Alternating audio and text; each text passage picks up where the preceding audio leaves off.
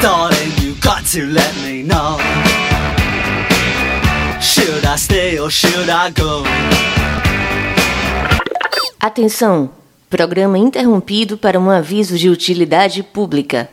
O episódio do VTcast que você está prestes a ouvir foi gravado em 2016 e somente agora foi resgatado e recuperado por nossa equipe. Em breve voltaremos com a nossa programação normal. Fiquem ligados.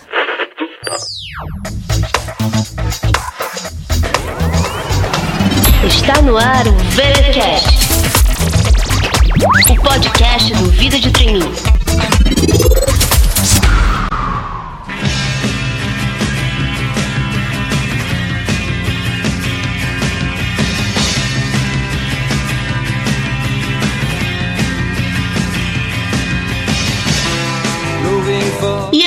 Galera? Estamos de volta com mais uma edição do VTcast. Aqui quem fala é Cintia Reinou, a mente brilhante por trás do Vida de Trainee. Brincadeiras à parte, eu estou muito feliz pelo trabalho que temos desenvolvido ao longo de 2016.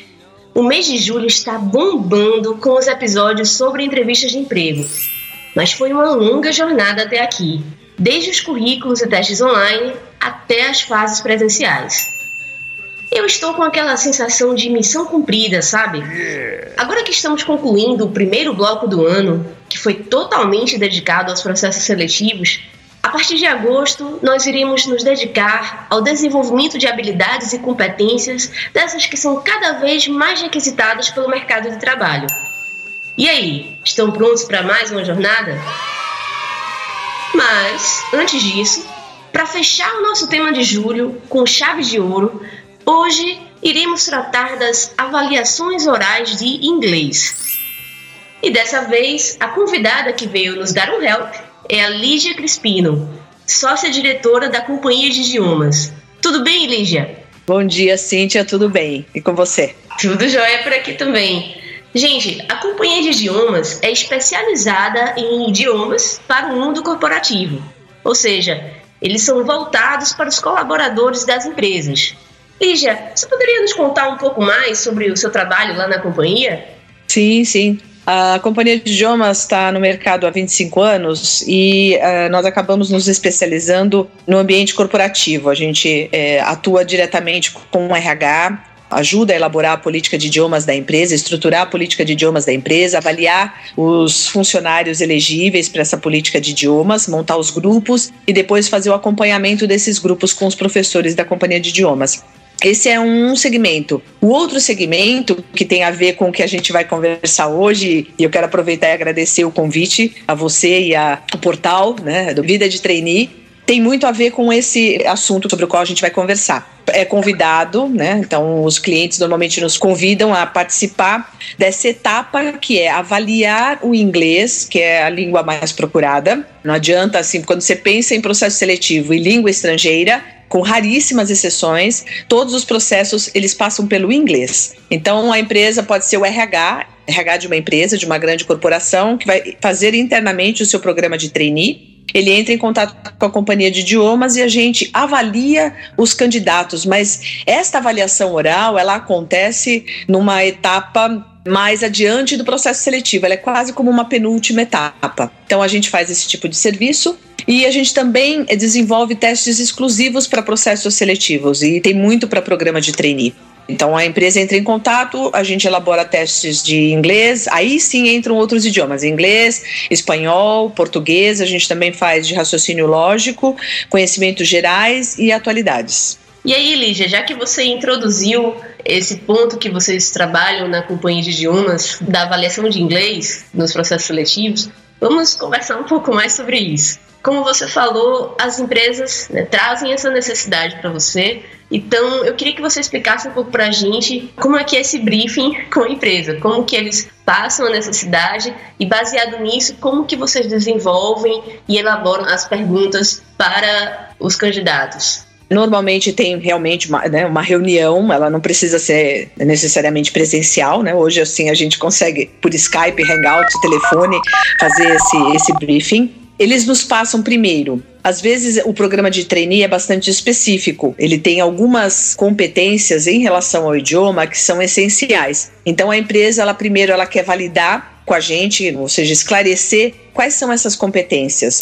Um exemplo, a gente fez um processo seletivo no ano passado para um programa de trainees de uma grande multinacional e uma das condições para que esse candidato passasse né, pelo processo de avaliação oral com a gente é que ele teria de ter uma experiência mínima no exterior de seis meses. Não precisava ser necessariamente num país de língua inglesa, né, como língua materna, mas que ele tivesse vivência de pelo menos seis meses no exterior.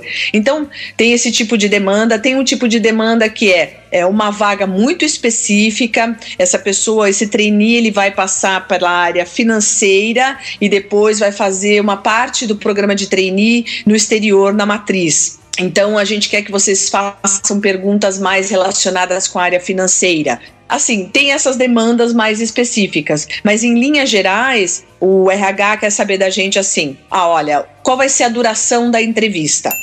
Então tem empresa que fala, olha, a duração a gente quer que seja no máximo 10 minutos, 15 minutos, 20 minutos, 30 minutos. Isso a gente alinha antes. Tem empresa que quer que seja no máximo em 10 minutos, porque tem muito candidato e não dá para ser um processo muito demorado. Eles precisam de agilidade.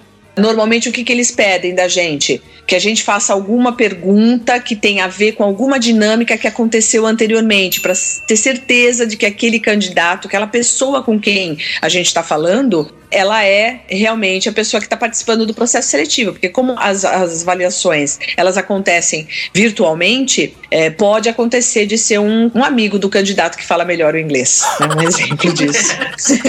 Isso pode acontecer, né? A gente já teve vários casos uh, curiosos assim de candidatos que realmente decoram oh, as respostas ou querem direcionar a conversa e meio que estão falando ali ou lendo né, as respostas ou um texto que ele preparou. Nessa hora a gente tem que quebrar e fazer perguntas totalmente diferentes. Outras empresas elas, elas têm algumas questões culturais mais importantes, mais relevantes, e aí elas querem checar mesmo no, no, processo seletivo em inglês, se o candidato tem mesmo aderência a essa cultura. Outro aspecto importante para a gente, para o processo seletivo, é receber antes, né, com antecedência, todos os, os currículos dos candidatos que vão participar da avaliação oral.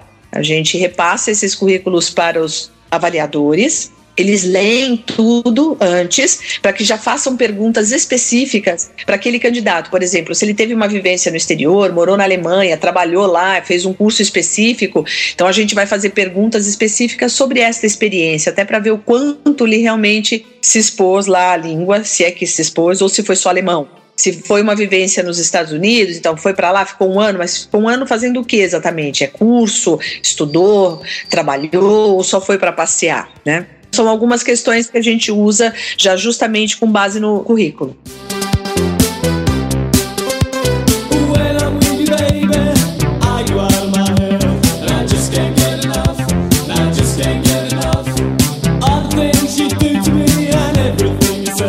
Interessante isso que você colocou, Lígia, de muitas vezes haver um tempo limitado que a empresa já determinou para vocês para a entrevista. Porque acho que às vezes o candidato fica preocupado, né? Puxa, foi tão rápido, será que eu fui tão mal eles já encerraram rápido?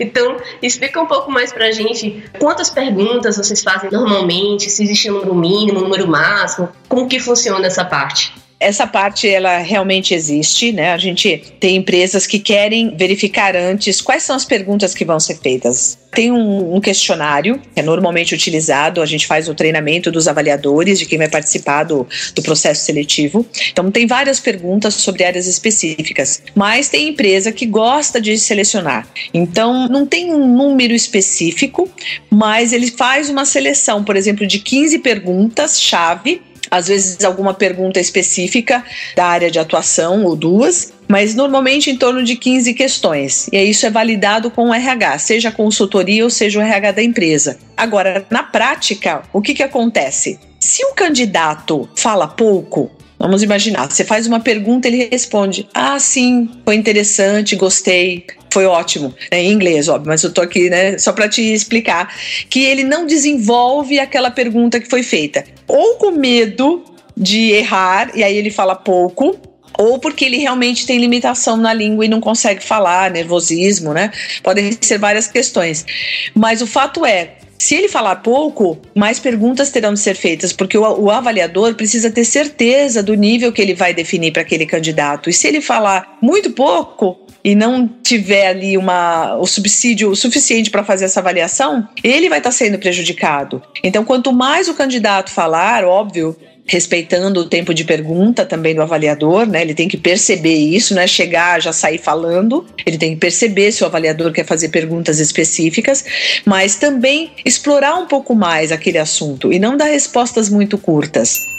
Então, essa é uma questão. A outra questão é: tem gente que fala demais. Então, se você fizer duas perguntas, já vai dar o tempo de 20 minutos. Então, assim, dependendo do candidato, a gente tem lá o pool de questões né, e o tempo eu vou avaliar. Se eu cheguei aos 20 minutos de entrevista e foram esses 20 minutos foram suficientes para eu determinar o nível daquele candidato, eu não vou utilizar todas as perguntas que eu tenho. Eu posso fazer três, quatro perguntas e elas já serão suficientes para determinar o nível. Então, eu não tenho de fazer todas as perguntas, não necessariamente eu vou utilizar os 20 minutos, 30 minutos, o que foi determinado com a empresa. Mas o fato é, os candidatos às vezes se falam. Então, tem candidato que fala: ah, mas na minha entrevista durou só 15 15 minutos e a, o avaliador me fez só cinco perguntas. Ah, na minha entrevista durou 30, o avaliador me fez 15 perguntas. Hum. Não tem uma medida específica, não dá para ser. A gente está falando de comunicação e as pessoas têm perfis diferentes. Assim como aqui a gente está conversando, você está me fazendo perguntas, eu estou respondendo. Né? Então, depende do rumo da conversa, e da, do quanto aquela pessoa tem de domínio ou não da língua, o tempo que o avaliador tem ali pode já ser suficiente para determinar o nível, para definir o nível linguístico daquele candidato. É óbvio que é uma amostra, né? Mas ele tem que estar preparado para mostrar o seu melhor. Você já comentou aqui o tema de algumas perguntas, que algumas Sim. tratam da etapa do processo seletivo, outras de uma área específica da empresa. Comenta um pouco mais para a gente, então, que tipos de perguntas surgem em uma entrevista, em uma avaliação como essa? Bom, normalmente a gente faz perguntas sobre experiência no exterior, porque um programa de trainee que demande o inglês, se a gente estiver lá no currículo vivência no exterior, essa é uma pergunta que a gente sempre vai fazer. Então, como é que foi essa sua experiência no exterior? Que tipo de situação você vivenciou lá? Né? Então, esse é, um, é uma pergunta que sempre ela vai acontecer, né? Outra pergunta que a gente normalmente faz é sobre o inglês especificamente. A gente quer entender melhor, porque no currículo às vezes vem assim, ah, é inglês avançado. Tá, inglês avançado é uma determinação do candidato. É, a gente quer entender o que ele exatamente fez em relação ao idioma onde ele estudou, por quanto tempo, se fez aula individual, em grupo, né? Que tipo de experiência, qual é o histórico, qual é a, a história né, dele, o repertório dele no inglês. Então, isto é olhar um pouco para o passado do candidato. A gente faz um pouco isso e ver que tipo de interação e que tipo de estrutura ele conseguiu ter, né, no inglês, com base em estudo, experiência no exterior ou mesmo empregos, se ele já teve algum trabalho, porque programa de trainee a gente pega pessoas, candidatos que estão trabalhando, né? Que têm aí um, um, trabalho, mas querem participar de um programa de trainee. Então, falar um pouco sobre essa experiência, se tem uso, né, interação com pessoas de outros países, qual é essa interação. Então, olhar um pouco para o passado do candidato, até para a gente poder fazer uma avaliação um pouco mais precisa. O candidato às vezes fica nervoso, fica preocupado, porque aquilo lá é a vida dele, né? Yeah. Então, a gente quer saber o quanto aquele, vamos dizer assim, aquele repertório que ele tem está se traduzindo na entrevista e o quanto eu posso explorar mais em termos de perguntas. Eu percebi que você já mencionou algumas vezes a exigência que algumas empresas colocam que o candidato tenha a experiência no exterior. Isso acontece com muita frequência? Isso acontece sempre? Como que você avalia esse requisito? Cíntia, não é um, algo exigido por todas as empresas, não. Desde que o candidato, eu acho que a expectativa para muitas empresas é ter um bom nível de inglês. Porque, querendo ou não, ela vai. Se a empresa for uma empresa muito querida no mercado, muito desejada pelos trainees, ela vai precisar fazer algumas etapas no processo seletivo e definir algumas competências. Então, eu percebo isso não só para programas de trainees, que as empresas usam o inglês, às vezes, só como uma nota a mais de corte, uma avaliação para comparar com os outros candidatos. Às vezes, o trainee vai trabalhar numa empresa, ele não vai usar o inglês, mas o inglês passa, é, vamos dizer assim, ele passa uma das etapas pelas quais ele vai passar é a avaliação oral do inglês. Então, assim, há casos em que realmente a experiência no exterior ela vai contar muito mas não necessariamente. Isso não é para todo o programa de trainee, né? Depende muito do perfil da empresa, da expectativa que a empresa tem em relação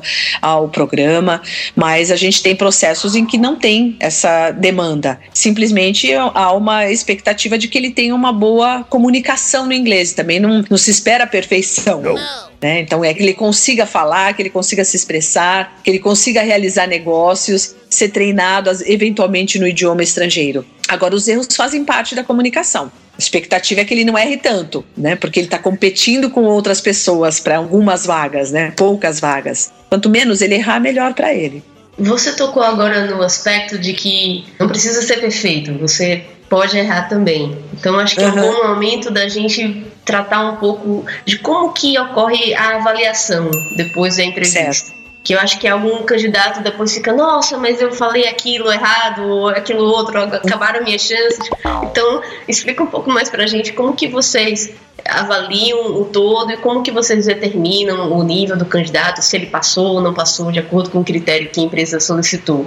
Então, na avaliação oral, tem algumas competências da oralidade que a gente avalia. Né? Então, a compreensão oral, o quanto aquele candidato entende as perguntas que foram feitas pelo avaliador. Por exemplo, uma das perguntas pode ser falar, uh, perguntar a opinião dele sobre o cenário atual no Brasil ou algum fato específico no mundo. Aí a gente avalia a velocidade de fala, então, desenvoltura, naturalidade. Então, se o candidato consegue falar em inglês, como ele fala português, como a gente está aqui conversando, né? Eventualmente a gente para, dá uma parada no discurso, pensa, porque tem que dar uma resposta coerente. Mas assim, a nossa fala flui. Então, a gente avalia a fluidez do discurso. Aí depois vem uma avaliação, uma nota para correção gramatical.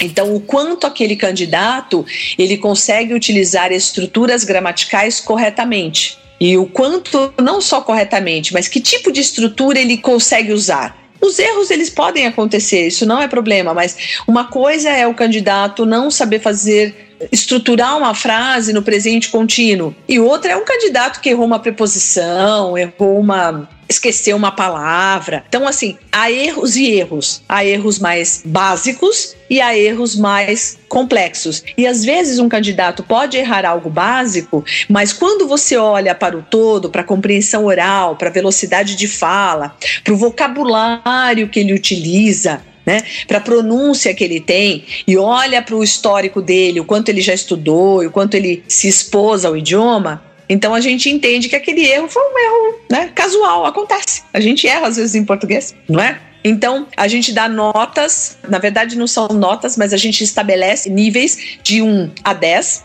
e a gente determina, procura determinar qual é o nível para cada uma dessas competências de oralidade que eu te falei. Então, o nível de 1 a 10 para compreensão oral, para velocidade de fala, para correção, para gramática, para vocabulário e para pronúncia.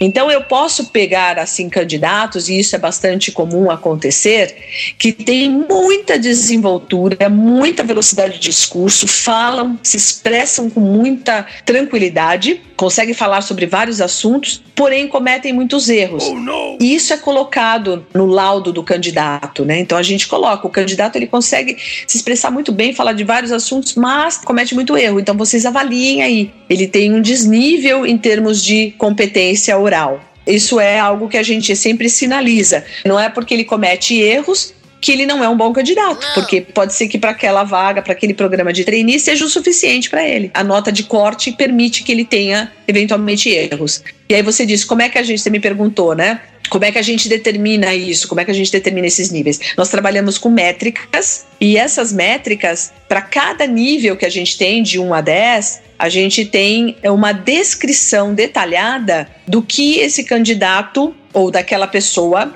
que tenha aquele nível o que, que, se espera dela. Então, a gente, por exemplo, vai lá, olha lá no nível uh, 3 de comunicação, e a gente sempre faz um paralelo com a grade eh, global de idiomas que se chama Common European Framework of Reference. Ela é global, e muitos candidatos, eu já tenho percebido em currículos, já têm colocado essa denominação. A grade comum europeia, ela trabalha com seis níveis: A1, A2, que são os níveis básicos, B1, B2, que são os níveis intermediários, e C1, C2, que são os níveis mais avançados. Não importa o idioma. Então, se eu falasse, ah, você fala russo, em russo eu sou um A2, então eu sei que você tem pouco conhecimento da língua entendeu? Então ela, ela, é uma grade que não é só do inglês, mas eu tenho percebido que alguns candidatos já têm colocado isso e eu acho muito interessante o candidato buscar isso na internet, só colocar lá grade comum europeia, vai encontrar o CEFR, você tem lá a descrição de cada nível, o que, que, se espera de um candidato ou de um aluno que seja B1, um candidato ou um aluno que seja C2, por exemplo. Então a gente faz essa, esse paralelo com os nossos 10 níveis e eu tenho aqui as métricas que são esperadas para cada um desses níveis. Se eu tiver dúvida, em que nível vou classificar aquele candidato, eu vou lá, olho na métrica e vejo quais são as expectativas em termos de estruturação gramatical que aquele candidato deva ter. Tá? Então, se ele deveria ter um bom domínio de tal estrutura gramatical, eu vou lá e faço uma pergunta específica com aquela estrutura para ver se ele sabe usar. Né? Isso se eu tiver em dúvida. Eu ali, avaliador, estou em dúvida, então eu começo a olhar para as métricas e tentar sanar essa dúvida aí. Então, isso pode acontecer, a gente ficar em dúvida na hora da entrevista e eu tenho que esticar um pouco mais a conversa por conta disso, para eu poder fazer um laudo e uma definição de nível mais justa, né, mais precisa possível, mesmo sendo uma amostra. Pessoal, vou colocar o link então aqui no post dessa grade de níveis que serve para todos os idiomas que a Lígia mencionou. Então, quem quiser saber mais, pode entrar aqui no post do episódio, você vai ter o link fazendo referência a essa grade. Cíntia, você falou disso, eu me lembrei o ano passado, a minha sócia e eu somos colunistas da revista Exame e dentro de carreira, da seção de carreira que tem na, no portal da Exame, isso é só na, no portal, né? A gente fala sobre inglês. Então toda semana, toda quarta-feira, a gente dá dicas de inglês ou do estudo do inglês ou dicas da, da língua mesmo, né? E o ano passado eu fiz um artigo porque a gente eu ouço muito esse tipo de pergunta. Em quanto tempo eu preciso estudar para ficar fluente? E esta não é uma resposta muito fácil. Né, de dar para uma pessoa, porque tem vários fatores que a gente precisa levar em consideração.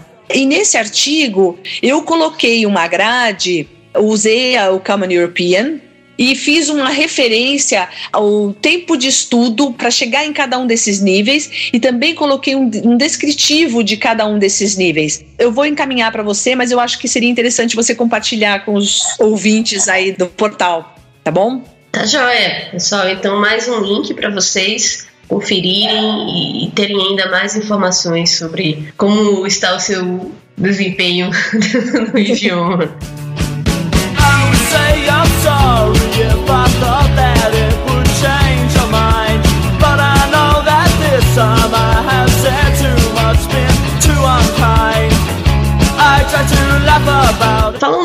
Mais então sobre o momento da entrevista. Certo. Eu acredito que atualmente a maioria das vezes seja virtual, por telefone, por Skype. Comenta um pouco mais como que vocês geralmente realizam essa entrevista e também se tem horário marcado, se é de surpresa, como que funciona isso?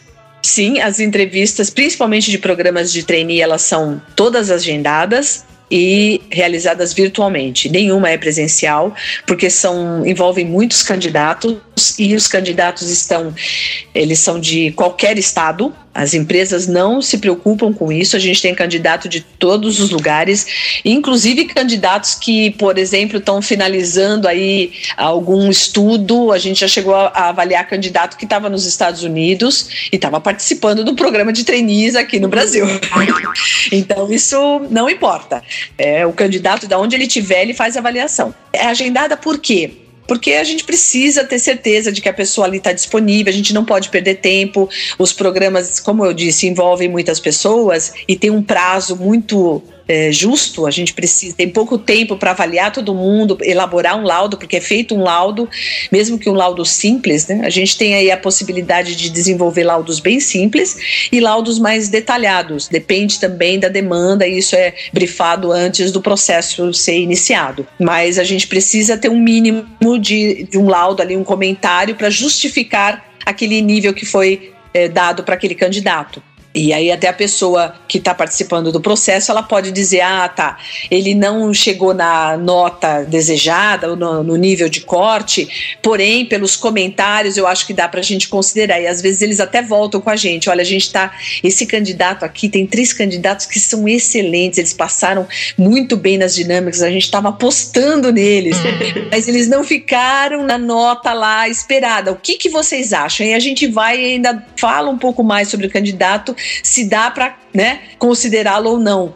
E muitas vezes dá, porque é aquilo que eu falei, não, não é necessariamente aquele candidato que não cometeu erros, né? Porque cometer erros faz parte, né? E não adianta falar tudo certinho, falar devagar demais, pensar demais. É tentar ser natural no idioma, né? Falar aquilo que te vem à cabeça, o teu conhecimento, e para isso, óbvio, né? Não, não tem a ver com inglês, mas ter repertório de vida, né? Ter conteúdo, porque a gente faz perguntas, por exemplo, ah, o que, que você acha do primeiro-ministro da Inglaterra que renunciou ao seu cargo ontem, né? Se eu estivesse fazendo avaliação com você hoje, agora, eu ia te fazer essa pergunta, porque isso aconteceu ontem, é super relevante e eu quero saber como é que tá o teu inglês falando de atualidades e o quanto você também é antenado, tá ali se preocupado, ou se você tá só ali participando de um processo seletivo, quanto a empresa pode considerar você no futuro se você é uma pessoa que busca informação. Interessante isso, Lígia, de vocês também poderem levar para a empresa essa questão do quanto o candidato está antenado, está atualizado com o mundo,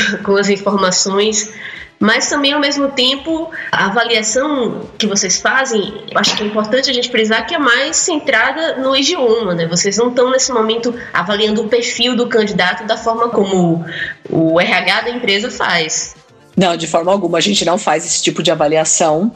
A gente avalia o idioma, mas é óbvio que algumas pessoas surpreendem pelo conteúdo que tem, pela experiência que tem, e eventualmente a gente pode fazer algum comentário que vá ajudar o RH, mas a gente não define nada, a gente só define o nível linguístico. É, aqueles critérios que eu comentei anteriormente, eles são o nosso norte para o RH poder fazer a sua definição ali, a sua avaliação simplesmente define o nível de 1 a 10 com base na comunicação do candidato, desenvoltura. Então a gente procura temas variados e perguntas variadas para ver quão amplo é o vocabulário daquele candidato. Se ele tem um vocabulário amplo e consegue falar de assuntos variados, do tipo falar da, da Inglaterra, do primeiro-ministro, falar do atentado que houve lá em Orlando. Então, são temas diferentes que exigem palavras diferentes. Então, isso mede o vocabulário. Então, quando eu falei da pergunta, pensando no conteúdo, eu não estou pensando no perfil do candidato, eu estou pensando no vocabulário, na estrutura que é necessária para responder esse tipo de pergunta. É óbvio que às vezes você faz essa pergunta e o candidato não sabe responder porque não está nem sabendo de nada. Isso tem um, assim, um peso para a gente, né? Mas a gente não interfere nisso. A gente só pode fazer algum comentário. Ora, foram feitas algumas perguntas sobre atualidades e o candidato não soube responder, não tinha uma opinião formada, não tinha conhecimento. Mas isso não quer dizer absolutamente nada para o candidato, enfim, né, para avaliação final dele. Pode eventualmente ser feito esse comentário ou não. A gente, né, não, não usa isso como um critério de definição. O RH ele vai olhar basicamente o nível. Chegou no nível de corte, maravilha. Se o nível de corte é nível 7, ele está igual ou acima do nível 7, maravilha. Ele está abaixo do nível 7, mas, por exemplo, tirou nível 6, posso considerá-lo se ele foi muito bem nas competências anteriores, né, nas dinâmicas anteriores, maravilha. Então ele pode ser considerado. Então não é necessariamente a nota, né, que vai uh, o nível de, definido, se ele não tiver ali na nota de corte, é que vai impedir que o candidato continue no processo. Porque se ele for realmente muito bom e o inglês não for assim fundamental, eles vão entrar em contato com a gente e a gente vai dizer, olha, não, o candidato é muito bom, tem o inglês assim, assim assado e aí vocês podem considerá-lo. Eu fiz essa pergunta se o horário era marcado, porque tem até uma história engraçada. Eu me lembro, a primeira entrevista que eu fiz no é. processo seletivo para avaliar o inglês, como eu tô ficando velho, já faz uns 10 anos. Foi para um programa de estágio e na época a empresa falou: olha, entre lá, quinta-feira e sábado, eles deram um, range, né, uma faixa aí de dias, que em algum desses dias você deve receber uma ligação. Né? Todos os candidatos nós ficamos naquela grande expectativa e, e eu me lembro, assim, foi muito marcante, porque eu, eu tava com a minha mãe no supermercado. E eu tava exatamente comentando, puxa, ainda não me ligaram, e agora? Não vou ligar, não passei. E nessa hora eu recebi a ligação. O avaliador perguntou se eu estava disponível, se eu podia falar. Eu falei, bem, eu estou numa fila do supermercado, eu tenho todo o tempo do mundo, porque a fila está grande.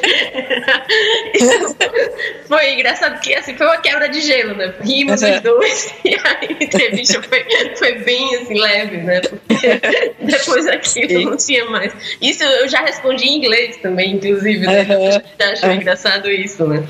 Mas enfim, é, acho que realmente realmente, naquela época, né, ainda era tudo muito novidade, ainda foi por telefone, né, acho que, puxa, nem iPhone nem existia, né, nossa, sou muito uhum. Então, 3G, essa parte, assim, toda tecnológica era muito recente ainda.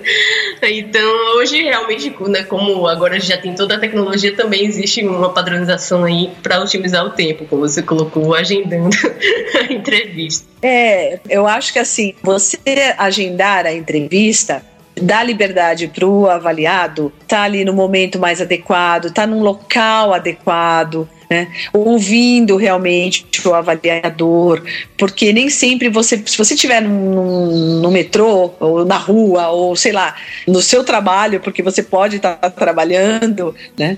É, não está num local totalmente, vamos dizer assim, é, pertinente para aquele processo seletivo e vai gerar um estresse. Hum. Eu acho que o candidato pode não ir tão bem porque ele não está num ambiente adequado. Então, se você agenda, aí sabe que a pessoa está lá no momento certo, ela está tranquila, né? Vai ouvir, como a gente faz avaliação à distância, a comunicação não verbal, ou seja, não existe comunicação visual. A gente não está vendo a linguagem corporal do candidato, até porque é, é algo que fica mais isento né, de você não ter ali, porque tem que adicionar a pessoa, ou seja no Hangout ou no Skype. A gente tem ali um dificultador para o avaliado, que é realmente ter uma boa conexão, né, ele ouvir exatamente as perguntas, porque se ele não entender as perguntas, a gente pode ficar em dúvida. Ele não entendeu porque a comunicação não está boa, ou ele não entendeu porque ele não sabe, ele teve dificuldade com o idioma.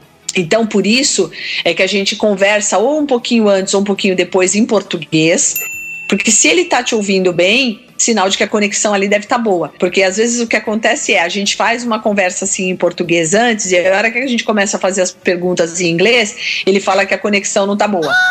Mas se a gente estava falando em português e ele estava me entendendo, ele estava me ouvindo, a coisa estava fluindo, então por que agora não tá mais? A gente volta lá no final em português e ele volta a entender. Então quer dizer, é idioma mesmo. Então a gente tem alguns recursos que a gente utiliza para ver se é realmente a conexão ou não, né? E muitas vezes não é a conexão a gente percebe que falando em português ele te entende, mas em inglês ele tem mais dificuldade. Então é um aspecto. E por que, que a gente faz a distância e não tem a, o visual, né? não tem a imagem, a tela? Porque a gente tenta reproduzir, isso é uma expectativa também dos RHs, hoje as comunicações se dão muito virtualmente. Então, se eu tenho dificuldade para falar ao telefone, eu, eu, consigo me expressar bem presencialmente, mas para falar ao telefone ou num conference call, o que quer que seja, eu tenho dificuldade, então aí é um aspecto que esse avaliado, se ele for selecionado, ele vai ter de investir. Então a gente coloca no laudo esse tipo de informação, porque às vezes o candidato ele é aceito, mas ele recebe o feedback do que ele precisa melhorar.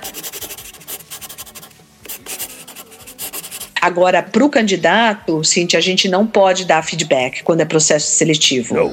As empresas pedem para não falar nada, nada. Então, eles não podem perguntar. Se perguntarem, a gente vai ter de dizer: olha, é sigiloso, a gente não pode dizer. Porque às vezes a gente fala assim: ah, não, teu inglês tá bom. Então ele fala: pronto, passei. Só que não. Né? Ele é o inglês bom, mas não o suficiente para aquela expectativa da empresa. Então, é uma situação delicada. A gente normalmente tem alguns combinados que a gente já fala antes de começar a entrevista. Então, a gente liga, fala: oi, como?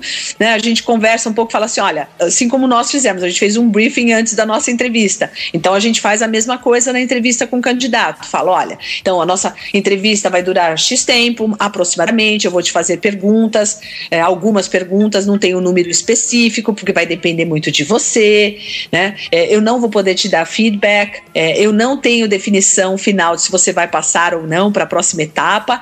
A gente simplesmente elabora um laudo e encaminha isso para o RH, para a pessoa responsável, quem está conduzindo o processo. Eles é quem vão ter a palavra final se você passou ou não para a próxima etapa.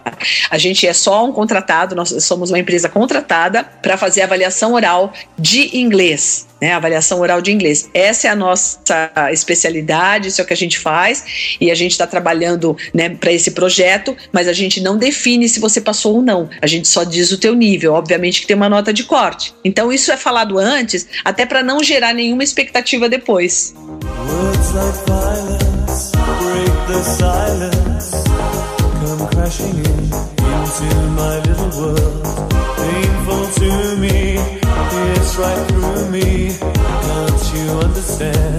Achei interessante que você colocou agora essa situação de não ter o visual para que possa ser avaliado, inclusive, se aquele candidato teria desenvoltura em conference call, em, uma situação uh, mais real, mais prática de, de, uma empresa. E aí eu me, me lembro que para esses processos, eu costumava combinar com os amigos e a gente treinava pelo telefone, eu conversava, conversa normal mesmo. Então, às vezes, até os meus amigos é, simulavam perguntas, né? E a gente fazia uma simulação de entrevista por telefone, até para dar um pouco mais de confiança, né? Sim. Até então, não sabe se vai conseguir fazer uma Sim. entrevista desse tipo. Então, quais seriam outras dicas que você teria para os candidatos se prepararem para uma avaliação como essa? Eu acho assim, primeiro, pensar nas possíveis perguntas que ele pode ter de responder. Então, acho que isso antes, essa, esse brainstorming é importante. Então, olhar para o currículo dele e falar assim: puxa, se me perguntarem sobre isso, o que, que eu vou responder? Em inglês, né? Pensando no inglês. Então, pensar um pouquinho sobre o seu histórico. Acho que isso é um bom exercício. O segundo exercício, que eu acho também interessante, não só pensar, mas escrever um pouco sobre essas possíveis respostas em inglês e aí colocar isso num, no computador, no papel, o que quer que seja, mas não pensar em decorar, não é isso. Porque de cara o avaliador vai perceber se ele estiver lendo ou tiver decorado a resposta. Isso fica visível, né? Mas não é isso, é um treino para você pensar assim: que resposta, que vocabulário eu usaria para dizer isso? É você exercitar antes a gente nem não domina todas as palavras. Não. A gente não domina nem em português, não. né? Então a gente tem isso de uma ah, desenvoltura no idioma. Tudo vai depender do quanto a gente leu, do quanto a gente estudou aquela língua, seja a nossa língua mãe ou não. Então no idioma estrangeiro seria isso, é ele pegar e tentar responder um pouquinho, gravar algumas respostas e aí se ouvir e perceber, mostrar para algumas pessoas, ou eventualmente se ele estiver fazendo aula, mostrar para o professor, pedir para o professor fazer um simulado com ele de processo seletivo, assim como você falou que você fez. Existe no mercado preparatórios para job interview, a gente, na verdade, até oferece isso lá na companhia de idiomas. A gente teve um executivo recentemente que fez uma imersão conosco de umas, eu acho que foram 33 horas para uma entrevista de emprego com um estrangeiro que vinha aqui no Brasil justamente para falar com ele, conhecê-lo. Ele já tinha sido contratado aqui no Brasil, mas o, a matriz queria validar, porque é um alto executivo. Então ele fez todo esse preparatório com a gente, olhou para o currículo, pensou nas perguntas, nas possíveis perguntas que fariam para ele E aí ele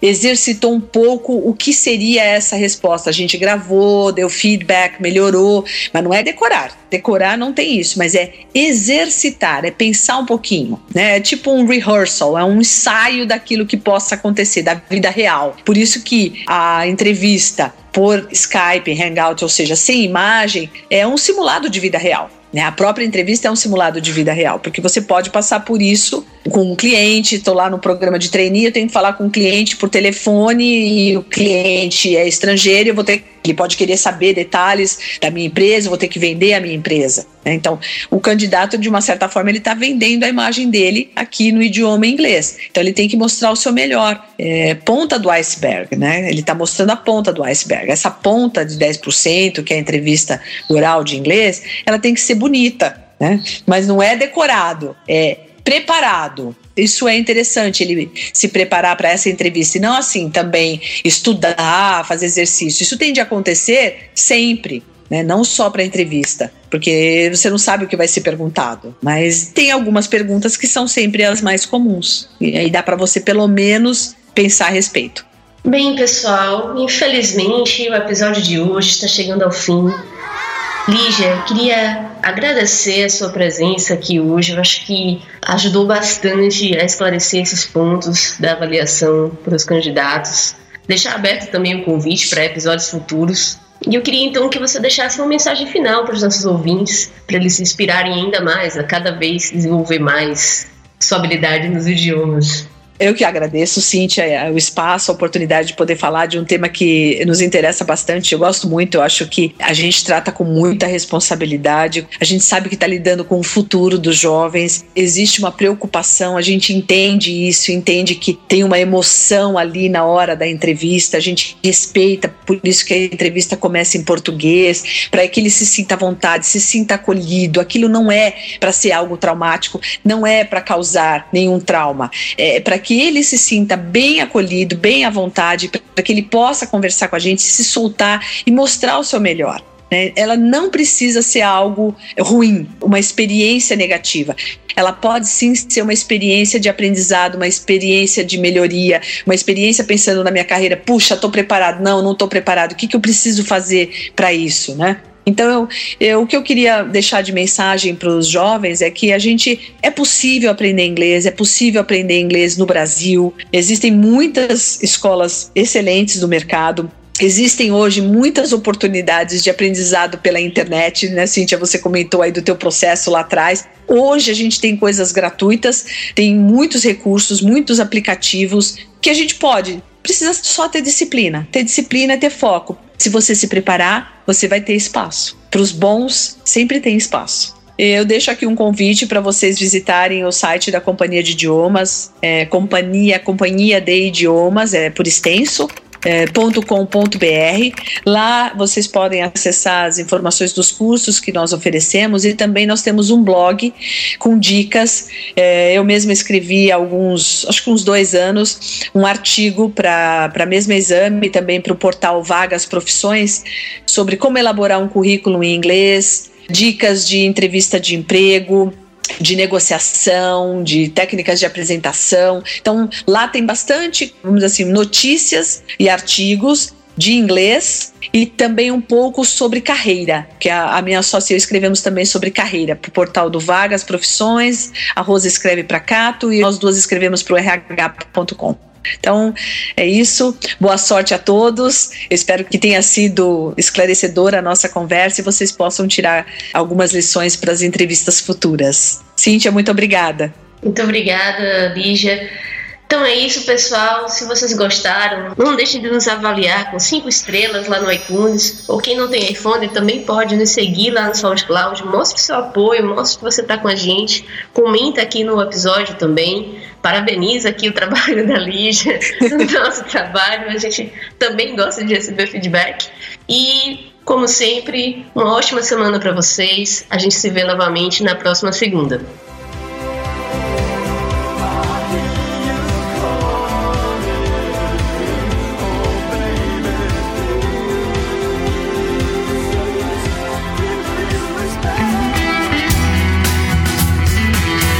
Você acabou de ouvir o VTCast. Fique ligado e até a próxima.